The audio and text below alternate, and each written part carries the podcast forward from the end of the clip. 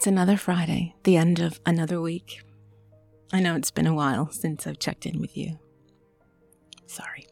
I hope you've been checking in with yourself, just taking a few minutes at the end of your week to think about the week, focus on the good things that happened, try not to focus on any bad things that happened, or if they did, try to figure out what you could have done differently or what you wish had happened, or just try to reframe it in some way so that it doesn't end up being something you blame yourself for. So for now, take a nice deep breath.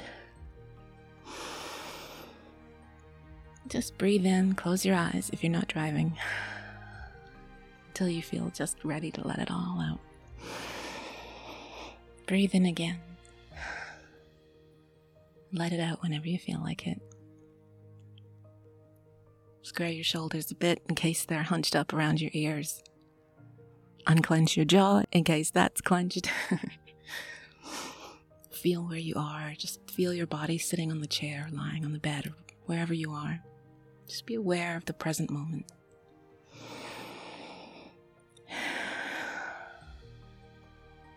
Give yourself a little mental break.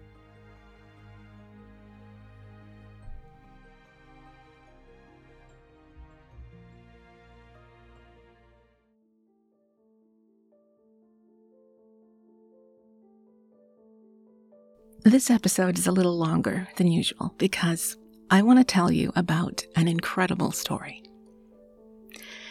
In July 1983, Air Canada Flight 143 took off from Montreal en route to Edmonton. About halfway through the flight, the plane ran out of fuel. It's hard to imagine this scenario. Suddenly, flying at 41,000 feet on a routine domestic flight, everything on the airplane went dead. First, one engine stopped, and so they opted for an emergency landing at Winnipeg, something the crew had been trained to do, as most jets can fly on only one engine. But then the other engine stopped, something no one had ever trained for. They had a few battery powered instruments and some hydraulics, and nothing else. Well, that's not quite right. They had two things working in their favor the Boeing 767 was able to glide, and the pilot was an experienced glider pilot.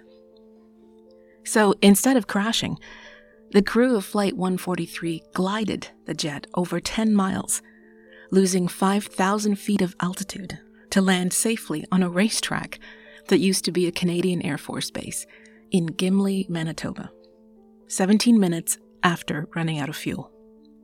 All passengers and crew survived, with only a few minor injuries. The incident became known as the Gimli Glider.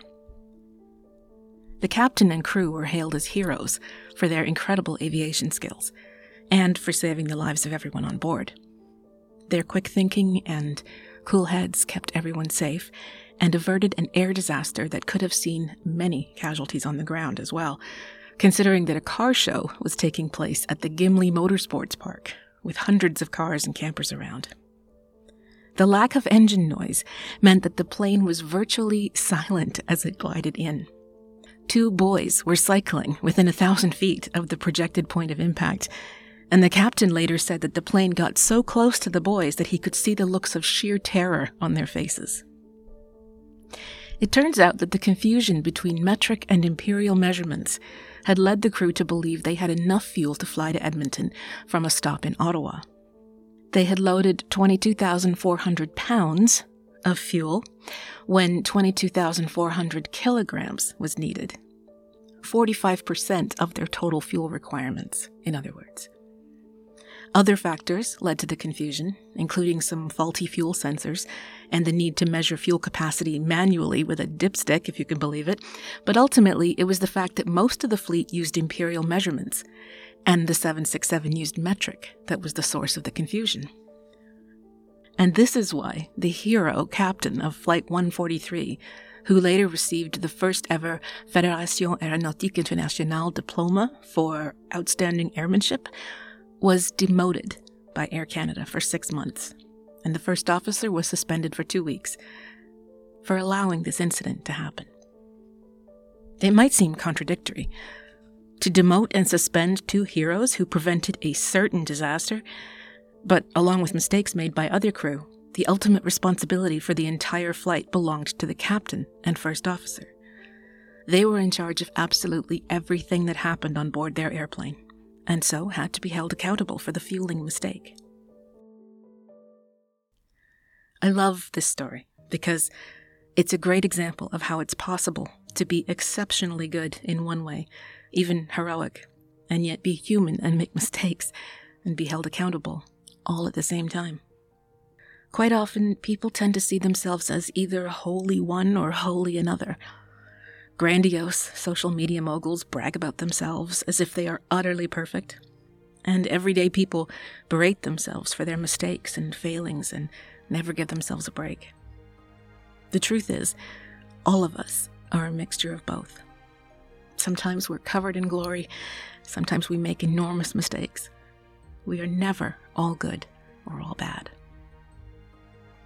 If you tend to see yourself this way, if your self talk tells you that you're worthless or will never achieve anything, I hope you realize how impossible that is. You can never be all good, and you can never be all bad. You can pull off a miracle landing and face sanctions for it at the same time. Because both things are true at the same time.